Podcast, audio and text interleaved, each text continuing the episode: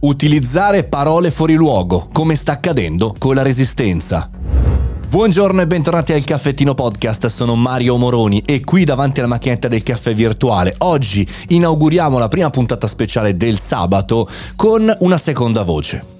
Ho visto una sua stories l'altro giorno in cui si lamentava giustamente dell'utilizzo della parola resistenza a sproposito per chiamarla opposizione politica e democratica, dicendo di piantarla con queste cavolate, per lo più l'ho visto anche detto da tantissimi artisti pop, per cui gli ho chiesto subito un'opinione. Oggi con noi abbiamo Paolo Iabichino, una delle persone più importanti per la scrittura di pubblicità, mi verrebbe da dire, per utilizzare la creatività, linguaggi. E per cui oggi voglio chiedergli una domanda. Oggi perché tutti parlano di resistenza?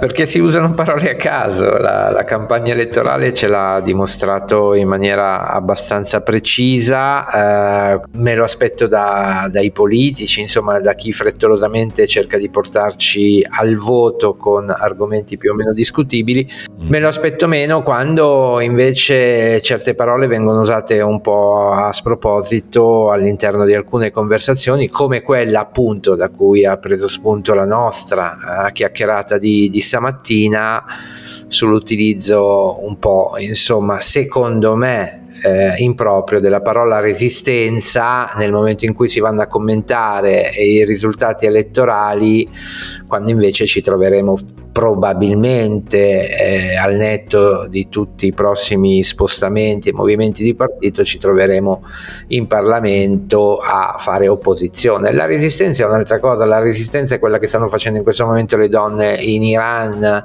per protestare eh, nei confronti di una donna che è stata uccisa per solo per aver messo male il velo, la resistenza è quella che si sta facendo in, in Ucraina la resistenza è quella che hanno fatto i nostri partigiani, insomma, io sarei per proteggere semanticamente certo. alcune parole, eh, da, lo dico anche da pubblicitario Mario, cioè lo dico da chi ha visto alcune parole desemantizzate proprio dall'uso e dall'abuso uh, che certa comunicazione un po' frettolosa, un po' mainstream ha dato in pasto alla, alla, pubblicità, alla comunicazione social, eccetera, eccetera, per cui alcune parole anche molto belle hanno finito per perdere eh, significato e, e anche i, i, propri significanti. Per esempio, ha una parola importante come la parola sostenibilità. No? Noi oggi la vediamo uh, così sbandierata un po' ai 420 e abbiamo finito per banalizzarla un po', eh, per esempio a circoscriverla all'ambito ambientale. Nella comunicazione d'impresa questo è, una,